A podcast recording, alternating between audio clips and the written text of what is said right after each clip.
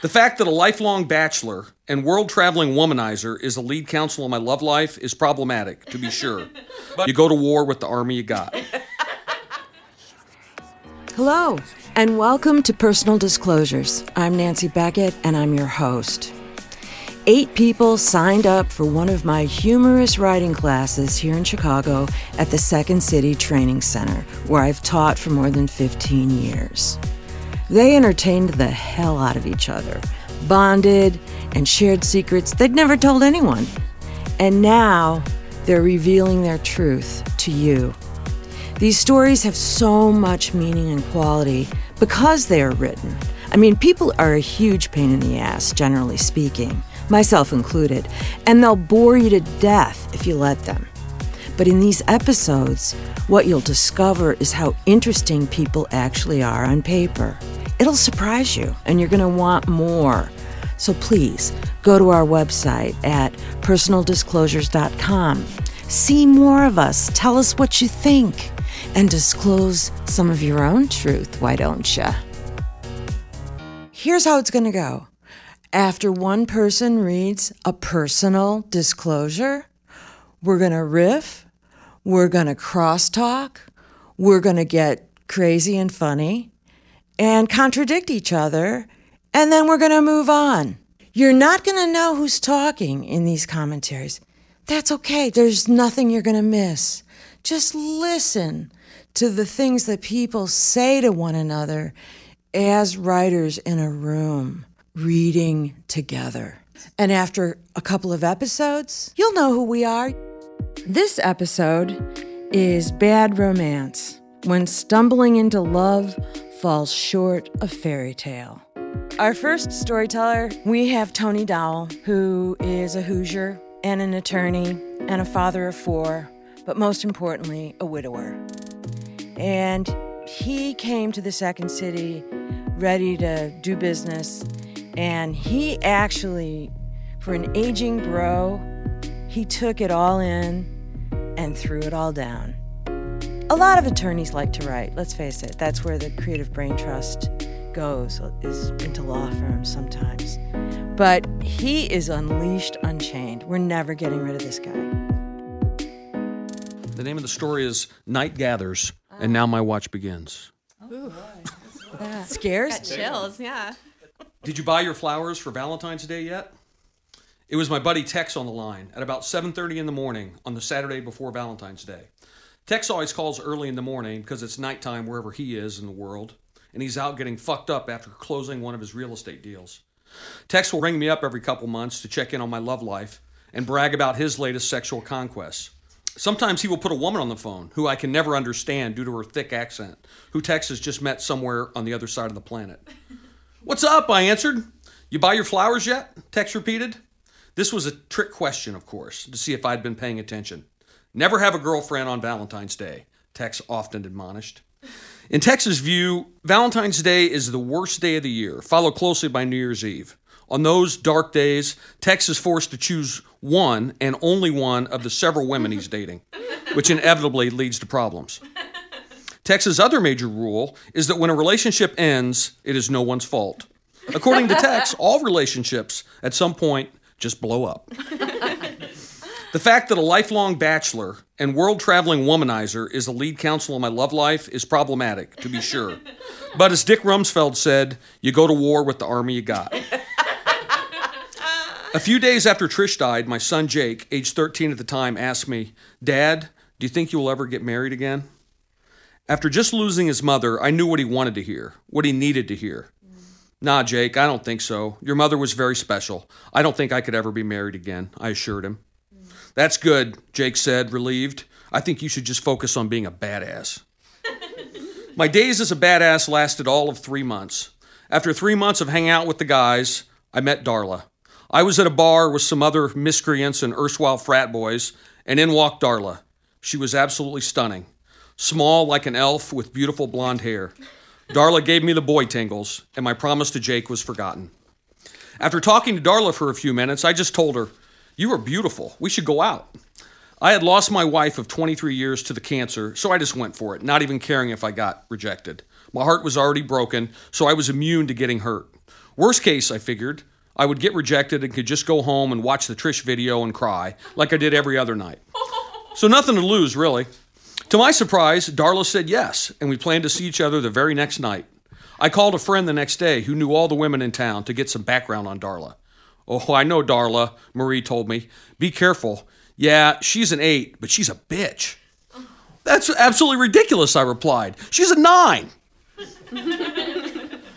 On our third date, Darla asked me about religion. Uh, well, Darla, to be honest, I don't believe in God, and I don't go to church. Darla just stared at me, heartbroken, and a single tear ran down her face. what's, what's wrong? I asked. I'm looking for someone to spend the rest of my life with, an eternity in heaven, Darla replied earnestly.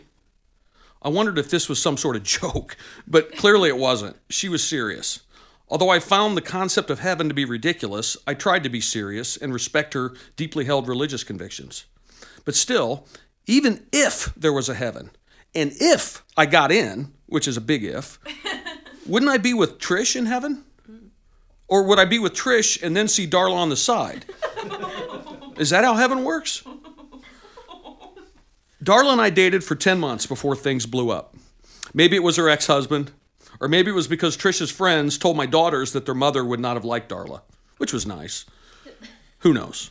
For whatever reason, as Tex says, the relationship blew up. Next up was Shanna. My buddy Mongo's second wife, who is younger and in her early 30s, fixed me up with her friend Shanna. Shanna was beautiful, blonde, of course, and young. Only 31 when we met, Shanna was still age appropriate under the half your age plus seven rule, but just barely. If you do the math, and I have, 47 divided by 2 is 23.5. Add 7 to 23.5, you get 30.5. Shanna was 31, so she made it. Dating a hot young smoke has its moments, if we're being honest with one another. I figured that Shanna was the best I was ever going to get out of this life or the next. After a whirlwind relationship of a couple months, Shanna and I got engaged while on a trip to Las Vegas. At the pool at the Cosmo, I asked Shanna to move in with us, along with her three year old daughter. Shanna said she would, but only if we were married. I negotiated that down to an engagement. If I'd had a few more Bud Lights that day, Shanna and I probably would have been married. Well, we weren't married that day at the Cosmo, and instead came home from Vegas engaged with Shanna and her three year old daughter moving into our home in West Lafayette. That did not go over well with my daughters, to say the least, or with the fine ladies of West Lafayette, who were definitely not supportive of this turn of events. Eight months later, everything in my life had pretty much gone to hell. Long story. Over lunch, I told Shanna that it was over, giving my excuse of how complicated my life had become. How is your life going to be any easier without me? Shanna asked. I didn't answer. That would have been mean. Actually, it would have been meaner. It was already mean. Yeah. I just looked down, shaking my head. Two nights later, my buddy Skip and I were out at the bar talking about dirt and little black dresses and trying to figure out why we couldn't make money selling either. Another long story. Shanna walked in with a group of women about her age, her friends in Lafayette. When she approached the bar, Skip and I said hi. Shanna had not moved out yet, but we had been avoiding each other since the breakup. She looked stunning in her blue dress, a puffy skirt, and high heels. She had bounced back well. What are you guys up to tonight? I asked her. Just going out, she answered, smiling. We are getting a lot of attention, she informed me, getting a dig in. I am sure you are, I agreed. When she left to join her friends, Skip said, Wow, Tony, you handled that well. She just told you that she was going out and getting a lot of attention from guys, and you just said, I'm sure you are. Don't you care? I shrugged. No, Skip, I honestly don't care. That's how I know I don't love her. So I let Shanna go. As Tex said, it wasn't my fault. It just blew up. Shanna was married about a year later and now has another daughter with her new husband. I hope they're happy. After Shanna, I decided to try online dating. My two oldest daughters warned me to avoid Tinder. Dad, online dating is fine, but stay away from Tinder, they told me. There's no one on Tinder but sluts and people trying to get laid. So I got on Tinder. and thus began a string of relationships, and multiple relationships at a time, none lasting more than a few months, most less than that. Tex was ecstatic, calling frequently for updates and demanding pictures. If you study the pool of women I have dated, you would note that almost all were blonde and their names disproportionately end in the letter A. I don't know, maybe the pool of eligible women over the age of 40 are disproportionately blonde with names ending in A, or maybe I'm inclined in that direction. Who's to say? The one exception would be Anne, who was neither blonde nor punctuating her name with an A. Anne and I went to high school together, but we didn't date in high school. She was the hottest girl in our class and was dating the older guys. We reconnected on the Facebook machine a couple years ago and dated off and on for a couple years. But that blew up, per usual. And then there's Ava. Ava's blonde, of course, and breaks the scale on the hot crazy matrix. Ava is ridiculously hot, but also ridiculously crazy. It is probably comedic memoir malpractice not to tell you more about Ava, but I better get this wrapped up. I believe that marriage at the highest level enables a couple to legally commit to take care of one another, raise kids, and build a life together. At the lowest level, marriage merely avoids loneliness. Justice Anthony Kennedy wrote in Obergefell versus Hodges, that 2015 Supreme Court decision that legalized gay marriage, he said, Marriage responds to the universal fear that a lonely person might call out and find no one there. Kind of a bleak statement, but effectively makes the argument for marriage for all gay, straight, whatever. Everyone should have the ability to legally avoid loneliness. But what if you aren't lonely? What if you're perfectly fine doing your own thing, working, writing, remembering the better times? If you aren't lonely and you've already raised kids and built a life, then really, what's the point? I take the position you get one chance at love in this life. When you were young, you get one chance to meet someone, fall in love, have some kids, and build a life. Maybe it all works out, maybe it doesn't. Sometimes you can control that, sometimes you can't. If it all works out, good for you. And that is love. Congratulations. If not, whether it was you, her, or the cancer, it blew up. That's no one's fault. It just blew up. Got to make the most of it while you can, but it's not really love. That's my theory, anyway.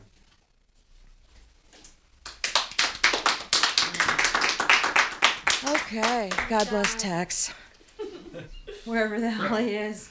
that quote, marriage responds to the universal fear that a lonely person might call out and find no one there, certainly very accurately describes my Tinder experience. I mean, you answer like all these these questions that people spend lifetimes searching for, like what is love? It's like not not wanting to fuck someone and what is heaven it's like maybe having a side piece we don't know but you do i feel enlightened it's so interesting. Like the litmus test, are you still in love with someone, is so different than maybe what mine would be. I think I might be thinking, would I take a bullet for this person? And he's like, would I care if someone else fucked her? well, and it, it says to me that men, even in love or matters of life and death, are competitive. You know that. No, that's true. That for them to even broach the topic, let alone tell the truth about it, is an eye opener. I mean, I, I didn't like him and then I liked him. That's what I also like about Tony. There's, that, there are times where you yeah. where you do find yourself opening up and I think that's very much you you show us this little glimmer of what a good person you are and then you're like nope just kidding right back up exactly yeah it's self-awareness bro style it's, like yeah it's exactly what bro. it is yeah. yeah. The Second City Training Center proudly sponsors the good stuff here at Personal Disclosures. Second City Training Center gives people a chance to have fun, go bold, and find their funny. Whether it's improv to storytelling, or writing to acting, or stand up to music, you'll find a perfect class at secondcity.com slash TC. Or if you're just wanting to do what we're doing on this podcast, then just go to secondcity.com slash online and register. Next up, we have a really special one. This person, Jessica, is actually taking a second master's degree right now or something. You know, if you want to get it done, give it to a busy person. She's a serious writer, this one. She's got great sex stories. You know, not everybody can write about sex. Some people can write about romance or what they think love is or dating or some shit. I don't know. And Jessica writes about sex. I think that might be all I need to say. There's another part to all of this, which is that she's looking deep inside herself. And so while she's delivering these salacious goods, she's also looking into her own heart. Sprightly Sherpas. The first time we did it was pretty good. The second time was better. And the third and fourth times were better still. There was no fifth time, as it was a one night stand kind of deal. A one night stand that happened on two separate nights with two separate outcomes. Not especially beautiful or alluring, I'm not the kind of person who goes to the bar to meet sexy sex partners. I'm a personality gal. My face and body will not necessarily wow you, but if you want to get your sexy cerebral on, I'm your chick. Always younger than all of my college roommates, they would go out and meet a pleasant looking boy or girl at the bar, while under the legal drinking age Jessica would stay in and smoke weed waiting for them to return with their conquests, making snarky, hilarious commentary that my drunken audience would not fully understand in their inebriated and horny state. So it came as a bit of a surprise to them when they saw recently turned 21 year old Jessica engaging in a hardcore, no holds dance floor makeout session with some random dude at the bar. That night I was quite drunk. Not blackout or unruly, but I was newly 21 and ready to get my legal drink on me and this fella started dancing without introducing ourselves first, as is the custom in most college bars, and at some point the dancing turned into a very enthusiastic game of tonsil hockey. When my roommates tell the story, they describe a crashing ocean of people on the dance floor, parting like the Red Sea to reveal me, the young, snarky stoner of the house, engaging in some intense, borderline inappropriate dance floor dry humping with a dude none of them recognized. He was a PhD student from Nepal, tall and solid, with lovely tan skin and a thick set of eyebrows that were decidedly not on fleek. After ending our award winning grind show that we had performed for the lucky bar patrons, we went back to his apartment. I followed him in my car, stopping at a convenience store to pick up Sprite and condoms, which kind of became my thing for the rest of college. his apartment was small, and he said he shared it with a few other international students. We continued making out in the living room before moving into the bedroom, that for some reason had multiple mattresses. He said he shared the room with a couple of friends because they were all poor college students, just trying to finish their studies. I was in no mood to think too much about the situation and was only thinking about one thing doing it. And then afterwards, quenching my thirst with some delicious ice cold Sprite. After drunkenly slapping our bodies together in such a way that caused my nose ring to actually come out of my nose, and which caused my male suitor to roll over and pass the fuck out, I started formulating my escape. It had been a delightful evening. The Sprite had been delicious, but it was time to go.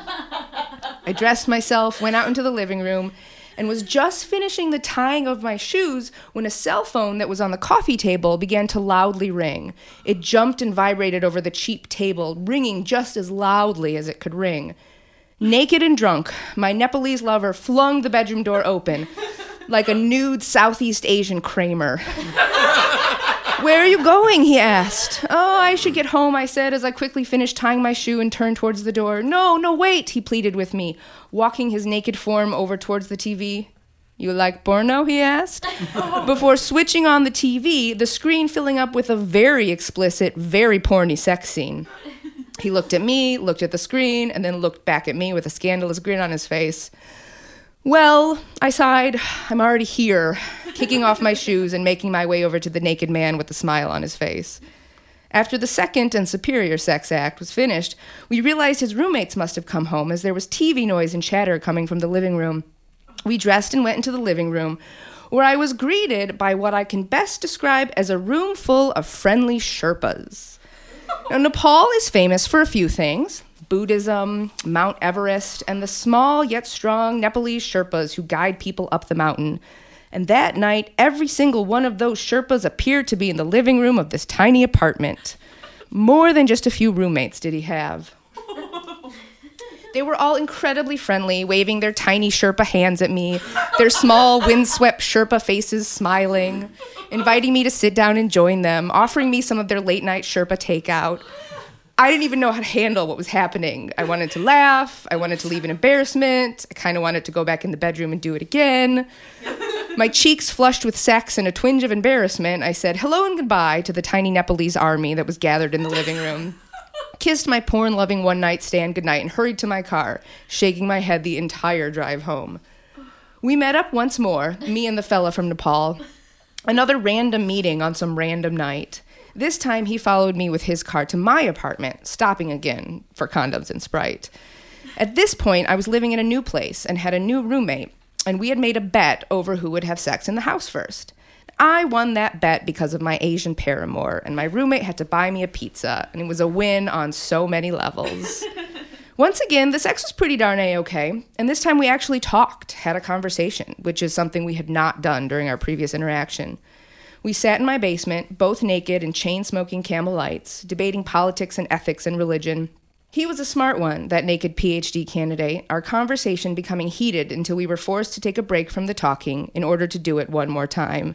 Sometimes talking is the best form of communication, other times it's fucking. Afterwards, he informed me that we could never be together, as his parents would not approve of an American woman, and his main focus now was on finishing his PhD. This was another moment where I didn't quite know what to do. I wanted to laugh, I wanted him to leave so I could get some sleep, I kind of wanted to do it again. This was a thought that had not even crossed my mind. To me, our first encounter, and now our second one, was a one and done, not the beginnings of a relationship, rather, an opportunity seized upon by both parties. The Nepalese lover was never seen again after that second night. He called more than a few times, but I never picked up. Sometimes I wish I'd answered those calls, said hello, and gotten down to the business of doing it. But that's not what happened. I did what I so often do and dismissed the idea of a man wanting to spend time with me, assuming I'm not good enough or pretty enough for anything more than just a brief interaction.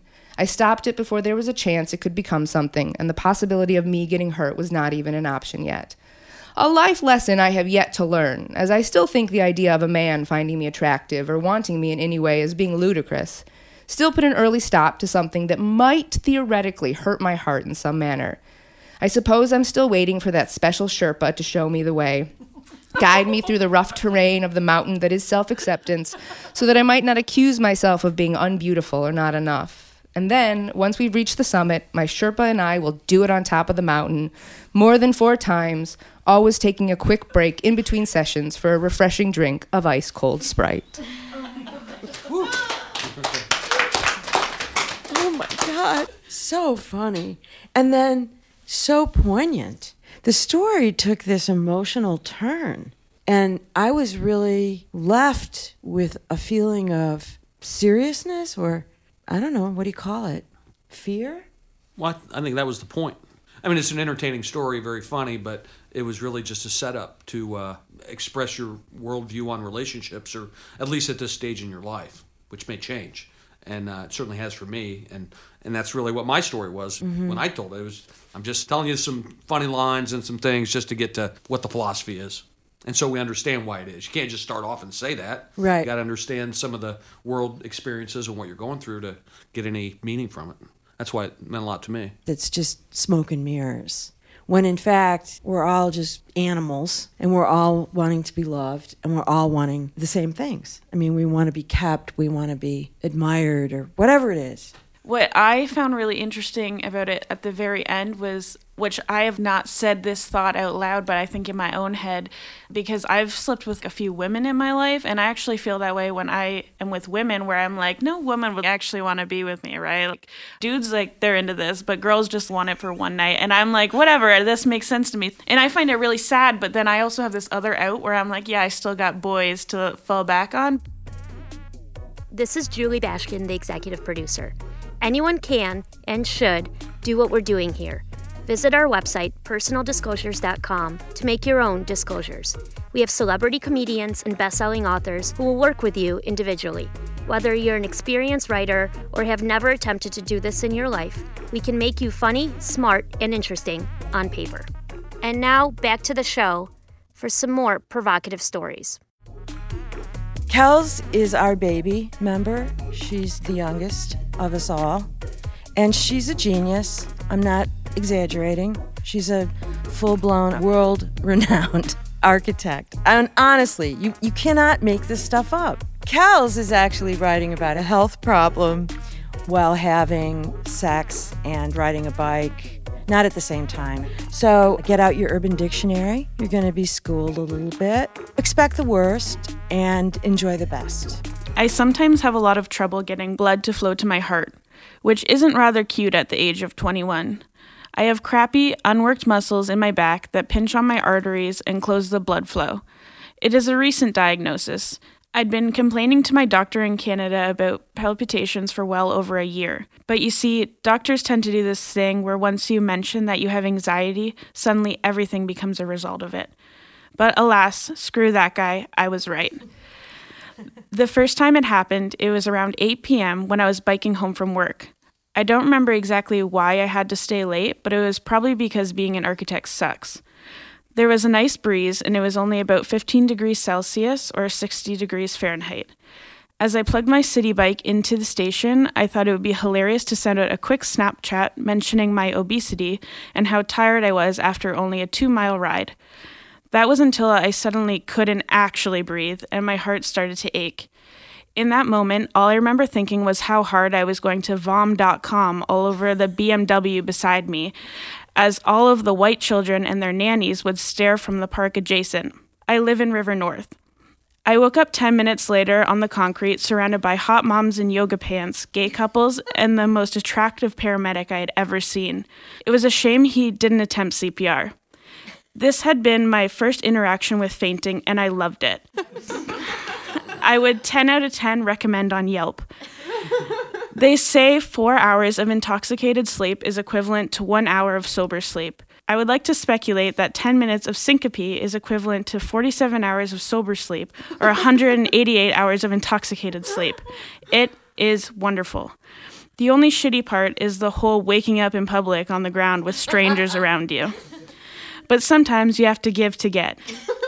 In my experience, the American health system has this strange bit where they ask your height and weight, which is miserable for one reason. It is one thing to hear a doctor state their numerical observations on the scale, but another to admit it to yourself out loud. One time I made this hilarious joke and told my nurse I was between 11 and 12 hot dogs tall and weighed approximately two small lambs. When she didn't laugh, I told her very seriously she should learn the metric system. My other favorite trick is providing a weight much lighter than I really am and watching the nurse's reaction. So, what I can honestly tell you is I'm anywhere between 150 pounds and two small lambs. As the significance of a 21st birthday is little to none in Canada, my best friend Mariah decided we would celebrate hers in Las Vegas. This is an excellent example of the dramatic people that I surround myself with people that will fly to a different country for attention. As I would soon be leaving town for a number of days, I spent the Saturday night prior to departure with one of my regular hookups, Santiago, a 35 year old Latino who is completely wrong for me. Aside from his neediness, he is racist, ignorant, and immature, but he is extremely good in bed and bought me things. Alas, he came to my house that evening to cook me dinner and brought expensive bottles of wine. This was a common gesture as I had to drink a lot when I was with him to, you know, blur the hatred. After our first bottle of champagne, I opened a bottle of red to accompany our steak and later another bottle of Prosecco to accompany our dessert. Needless to say, I was feeling good.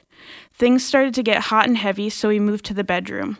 Despite my weak heart, I hadn't had a major episode for months and was intoxicated enough to spice it up.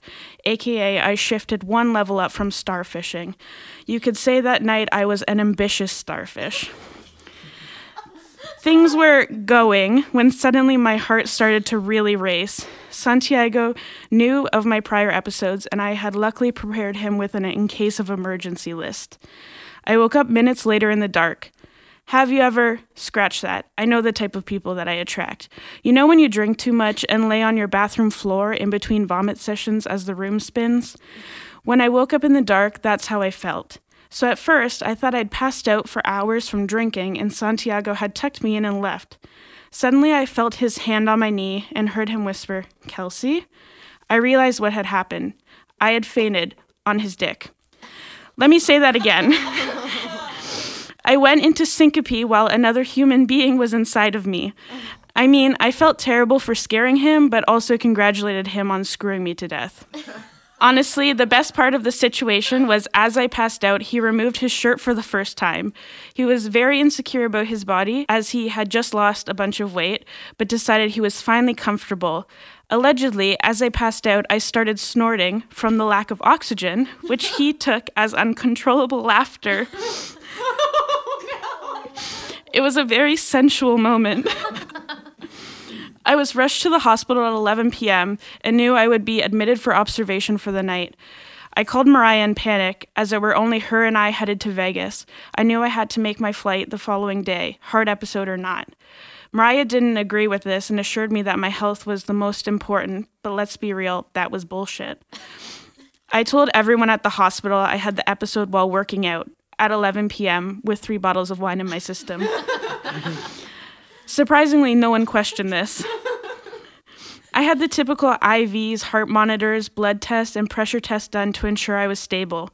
As alcohol is a major blood thinner, I would squirt blood all over myself, the nurse, bed, floor, and table every time I had to give a vial that night. As I was released, my doctor suggested I avoid caffeine, alcohol, drugs, sex, and flying. I told him thank you for his help and headed to my flight where I planned on engaging in caffeine, alcohol, drugs, and sex. Yeah. Okay. Oh my God, so many questions, so little time. Well, you know, as a service to our older listeners, including myself, I had to look up starfishing. and I found it in the Urban Dictionary. And we probably should have gotten this from the context. but it's when an individual who is too fatigued to engage in sexual activity themselves lay out on the bed for their partner like a starfish. You guys, I am, I'm mortified because like I use this phrase all the time for just being lazy. So like literally like just today, I told my coworkers that all I did last night was starfish on the ground. They would Like I have think people know. I think you have to have someone with you when you starfish. According to the Urban Dictionary. I liked the animated starfish. Ambitious starfish. Ambitious, Ambitious starfish. I love that. You know, when that scene with um, her lover takes place where he takes off his shirt, she snorts, he thinks he's being laughed at. I mean, how many things can go wrong in just one human touch? It boggles the mind. And uh, I love that you hate him, and you know he hates. Hate that you love him. Yeah. and I, I love that he hates himself. The Second City Training Center proudly sponsors the good stuff of personal disclosures. The Second City Training Center gives people a chance to have fun, go bold, and find their funny. If you're not near a training center, then go to secondcity.com slash online and you can register. Next up is just one of my best people. I don't deserve to take credit for what this girl can do. She has a way of stooping to conquer, of making herself a doubting, foolish, apprehensive, low status, get along girl. And she's got a huge brain and a very loving family that just hopes she doesn't hurt herself. So somehow we get included in story after story after story of Bridget going forward and doing stupid things, suffering, and somehow managing to land on her feet. It truly is funny the way she denies, d- denies, denies, and then admits. You're trapped. You are complicit in her psychologicals. This one is called Chasing Turds. I was a boy crazy little girl. It started in kindergarten with Paul Gray and morphed into years of deep crushes, prank phone calls, begging my mom to drive past their houses, straight out stalking, all while in grade school. Paul Gray, Paul Coronado, Dave Bach, Michael Fasaro, Bill Borden, Mark Zott, Tom Van Lynch, just to name a few.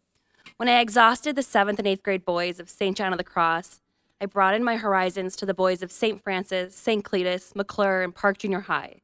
Mark Hilton, Joey Saul, Jimmy Orego, and Joey Vidmitz. I had huge crushes on these boys. It was crazy. And they weren't secretive by any means. I was very open about which boy I liked and finding out if they liked me back. If not, next. I laugh now, but I also cringe thinking about some of these escapades. Like, why couldn't I be a little bit more shy and sweet? Why couldn't I be just a little bit coy? Around seventh grade, a new Paul became my focus Paul Coronado. One Saturday night, my friend Margaret and I called his house a few times. We wouldn't leave a message, we just would let it ring in hopes that someone would finally answer. We'd hang up, and five minutes later, we'd call again. We finally gave up for the night and put on a movie when my phone rang. Oh my God, it was Paul. Did he have ESP? Why was he calling me? Hi, is Bridget home? This is she. Hey, it's Paul. Did you call me? No, why? Well, we just got this thing called caller ID, and it says that you called 13 times. Oh my god. What?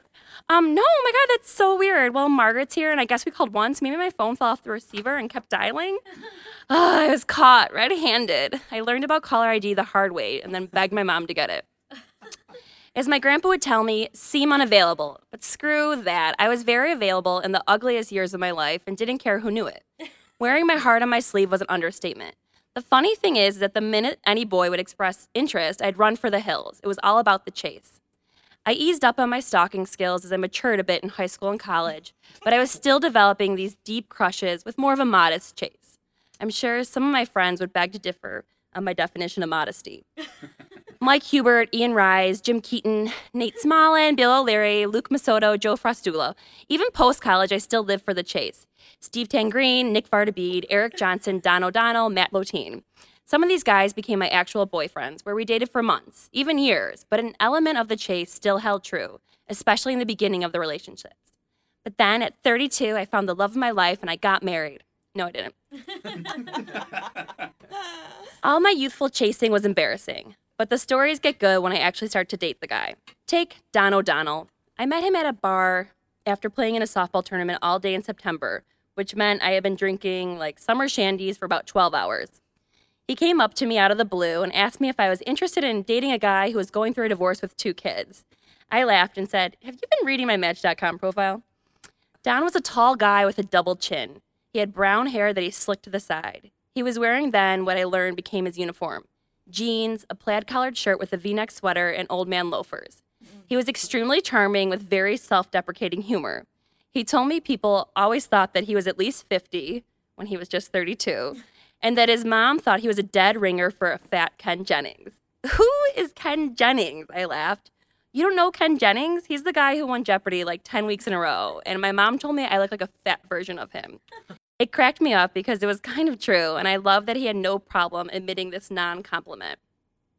The night we met, Don asked me if I wanted to go to another bar with him, but I told him no, I had to get going, but I gave him my number.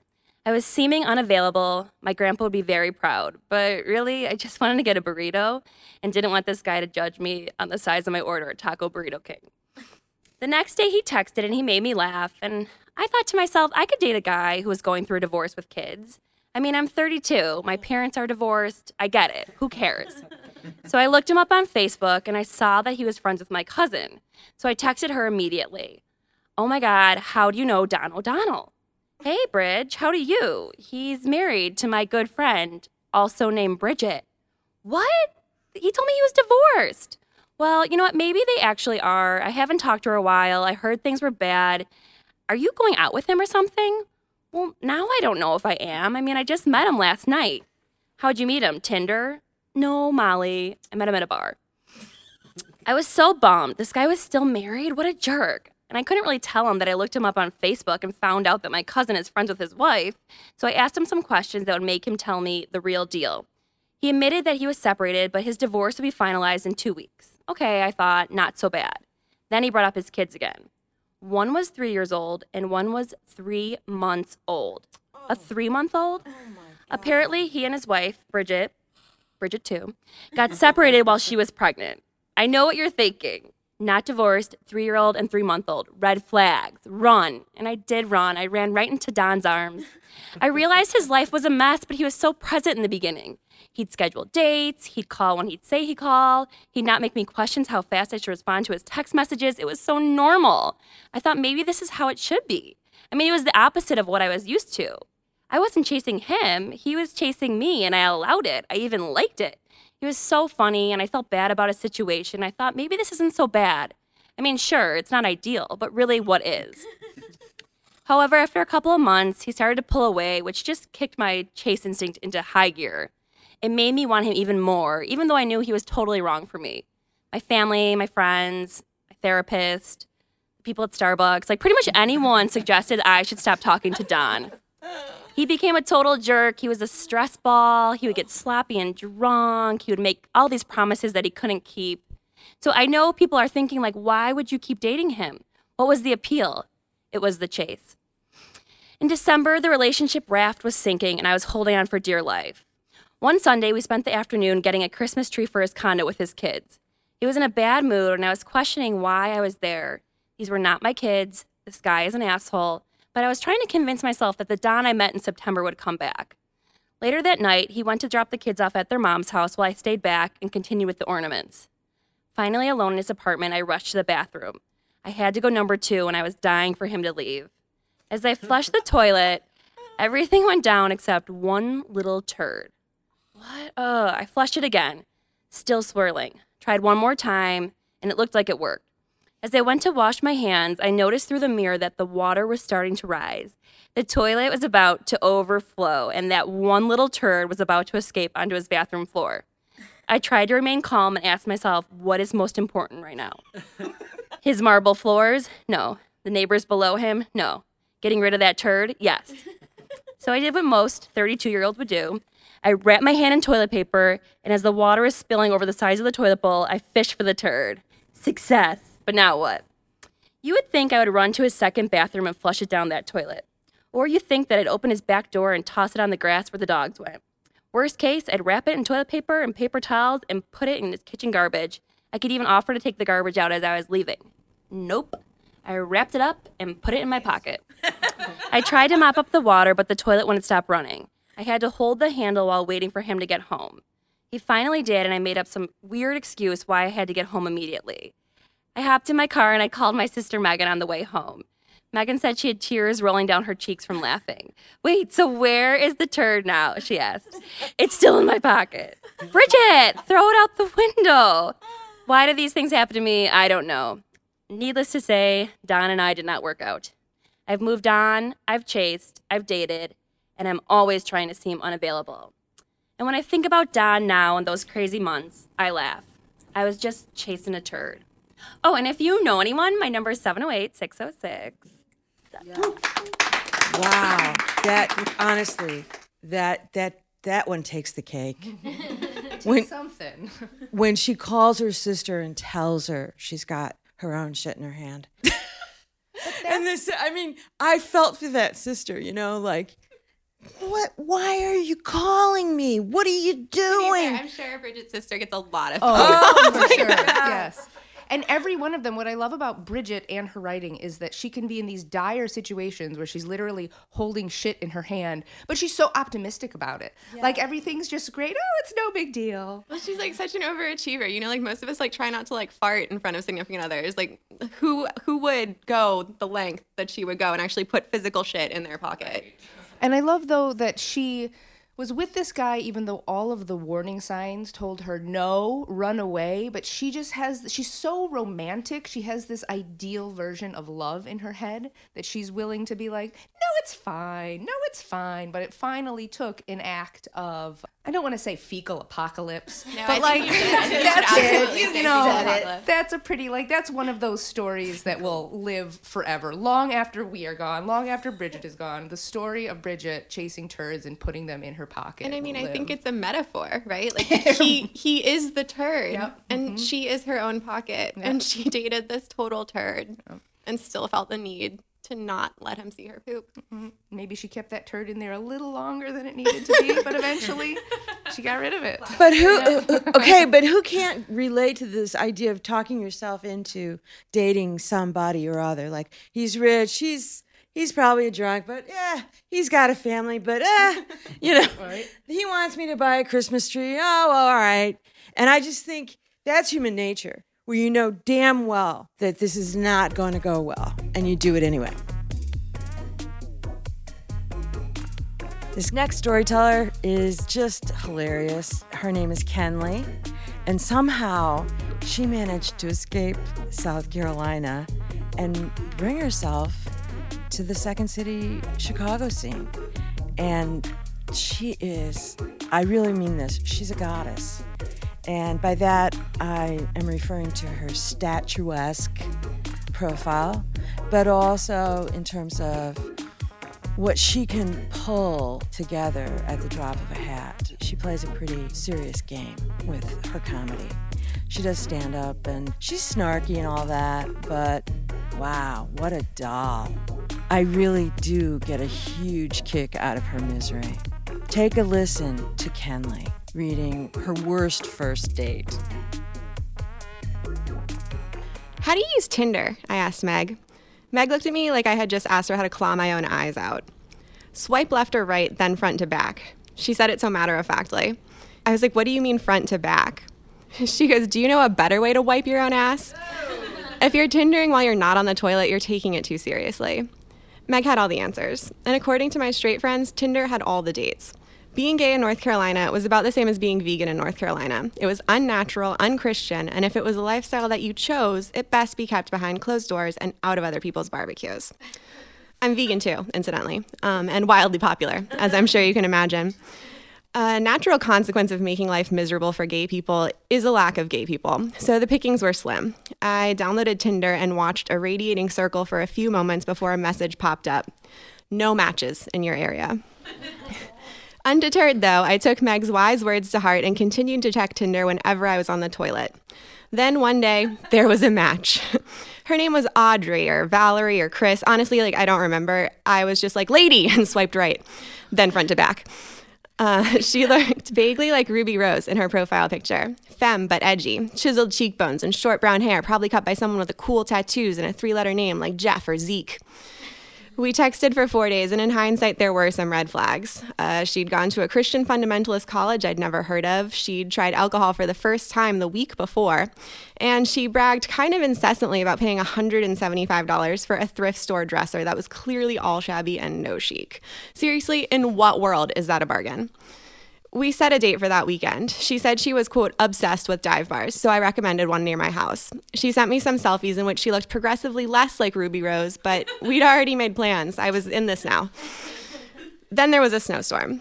Being in North Carolina, I was pretty sure this was a solid out. Unfortunately, her cult like college was located in some mountains, somewhere with a much higher threshold for winter. So she texted me, LOL, it's hilarious um, to me how North Carolina just shuts down because of two inches of snow. So I'm like, haha, lol, I know, right? But seriously, that we should probably reschedule. Unfortunately, my former life as a New Englander has instilled in me an irrational desire to prove that I am stronger than winter.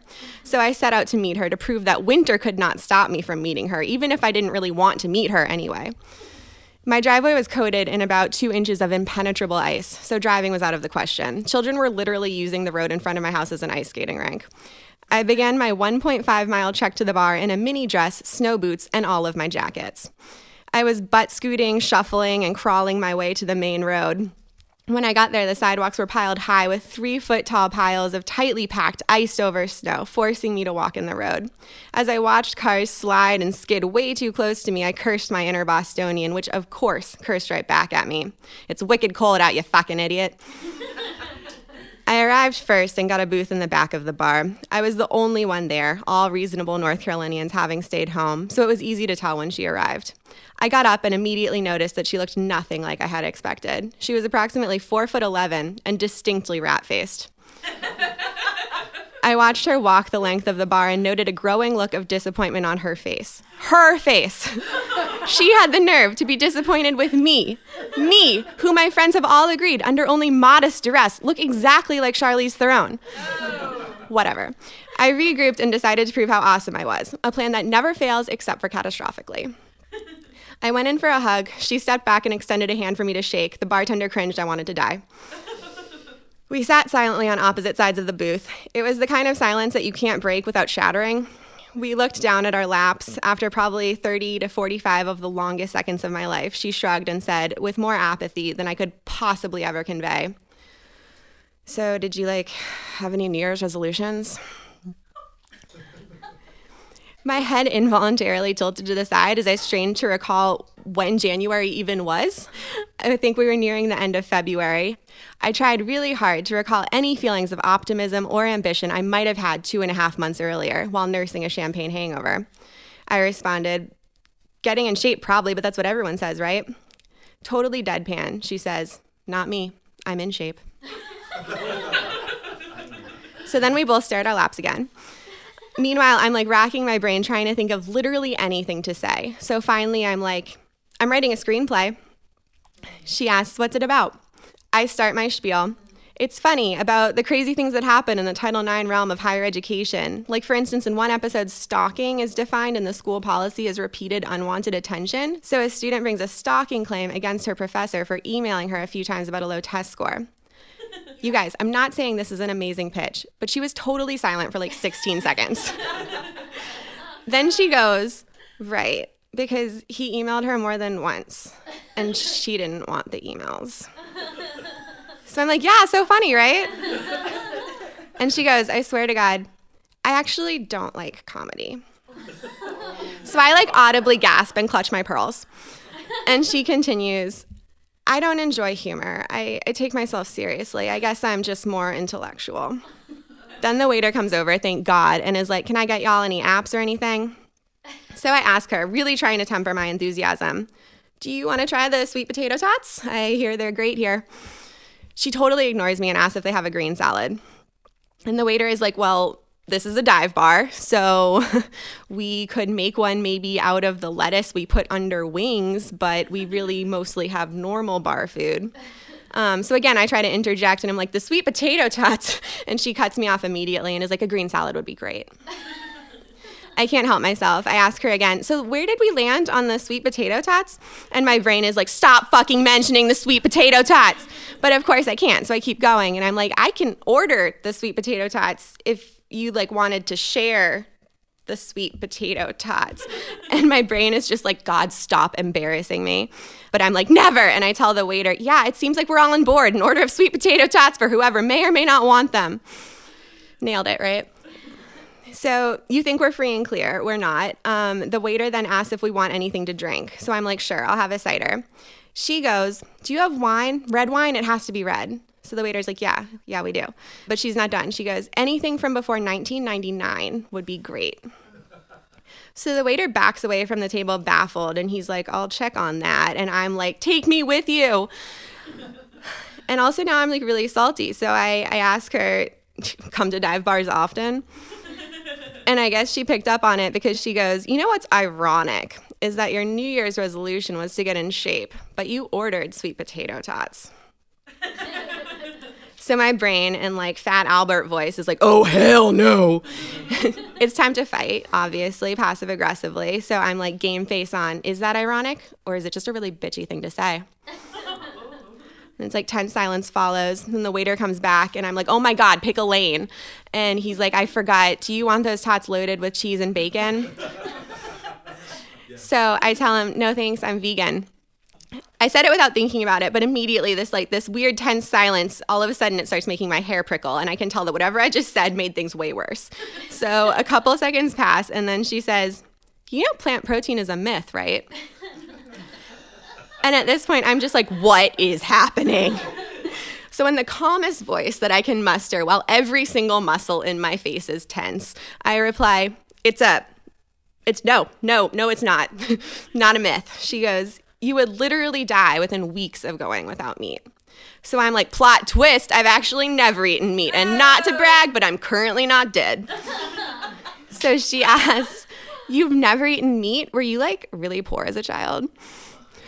So while I'm trying to think of how I can possibly respond to this, she continues, I mean, if that's what you want for yourself, that's fine. I just want to be strong, you know, like an ox. So I'm like, perfect, because oxen only eat plants, so.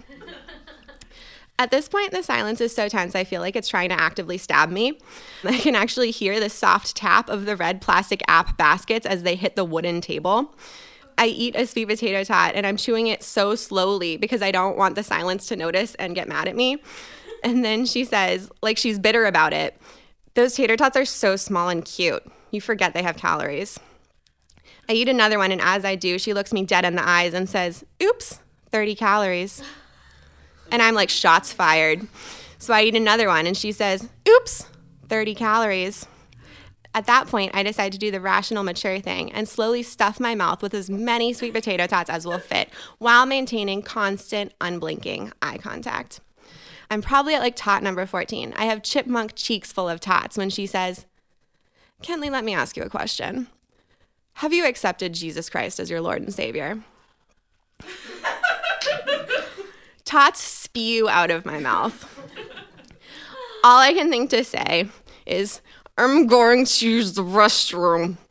which was like as eloquently as I could say I'm going to use the restroom with 14 tots in my mouth. I went into the bathroom and leaned against the door. I, I, was racking my brain. Was this a setup? Was it gay punked? Is there a gay punked? Could it be a trap to convert pretty gay girls to Christian fundamentalism? Could that happen to me twice in one year? Hashtag gay in the Bible Belt. I was hunched over with a hand on each knee, as if in an invisible football huddle, and I'm telling myself, okay, sport, this has been rough, but it's time to regroup and get the fuck out of here. So I took some deep breaths, coughed up some tot, and went back into the bar. Almost immediately as I'm walking back in, I crashed into the waiter and genius struck. Worst date ever had driven about 20 minutes to get to the bar. I gave the waiter $5 and asked him to come over to our booth and tell us that the roads were freezing over and that if we had to drive home, we needed to get going. I returned to the table and sat, eagerly awaiting my escape. The waiter came over and started talking. Hey, if you all drove here, I interjected way too early, grabbing my purse and standing. Oh no! the waiter, eyes bulging at me as if to say, Damn, bitch, be cool, continued. You may want to get going. The roads are freezing over. By this time, I'm already halfway to the exit, so as I'm literally walking out of the door, I shout back, Oh no, guess I better get going. Later that day, she unmatched me. A message popped up No new matches in your area. Piece of shit, I said before getting off the toilet. Woo! Okay, the things we do for love. You poor soul. Um, thank goodness Tony can offer some constructive criticism. All I can do is pity well, you and pat you on the head. Well, Kenley and I obviously have a lot in common, and that's uh, uh, looking for women on Tinder. It was almost destined to be doomed from the way beginning. From the moment that she saw there were no matches in her area, and then finally one popped up, I'm like, there's no way that this one is actually going to work out. When you wrap into that the weather system that was happening at the same time. I'm like, there's the stars are aligning. This is going to be It's got to go bad. The worst date ever. And I know that they talk about do you know Jesus Christ is your personal Lord and Savior, but it does seem like God intervened to make sure that this date would not go smoothly. she should have known. yeah, she. All the, all the signs were there. I just go with the hot crazy scale. Yeah, I've heard you say that, but Yeah. it's an inverse co- correlation, right? Well, not necessarily. You could be hot and sane. Come on. You, you can, but if they're too crazy, no matter how hot they are, you got to let them go. But if they are sane enough and hot, then you're in good shape. See, the reason why I don't think I made it as an engineer is because I actually don't think about relationships in this type of uh, format. For me, it's all about feeling. I'm I'm a total feeler, and so if it feels right, it feels right. If it doesn't, it doesn't, and the rest is all noise, in my opinion. Well, that's a wrap on our pilot episode, Bad Romance, when stumbling into love falls short of fairy tale. I know this ensemble brought the goods for the past hour, but I promise you, you've seen or heard nothing yet. The humor gets smarter from here, and the stories even more touching. This podcast was created by me, Julie Bashkin, in partnership with Alana Kipp and Nancy Beckett and the Second City Training Center. Sound engineering, recording, and original music scores created by Gravity Studios in Chicago. Visit personaldisclosures.com for tips and tricks on how to make your own personal disclosures and to access exclusive personal training and group events with famous best-selling authors and comedians you've seen on TV. Make sure to follow us on Instagram where you may find embarrassing vintage photos from our youth. And please, share with your friends and leave a review on Stitcher and iTunes. It helps us out tremendously to get the word out and to bring you more laughs and maybe even some tears every week with new episodes.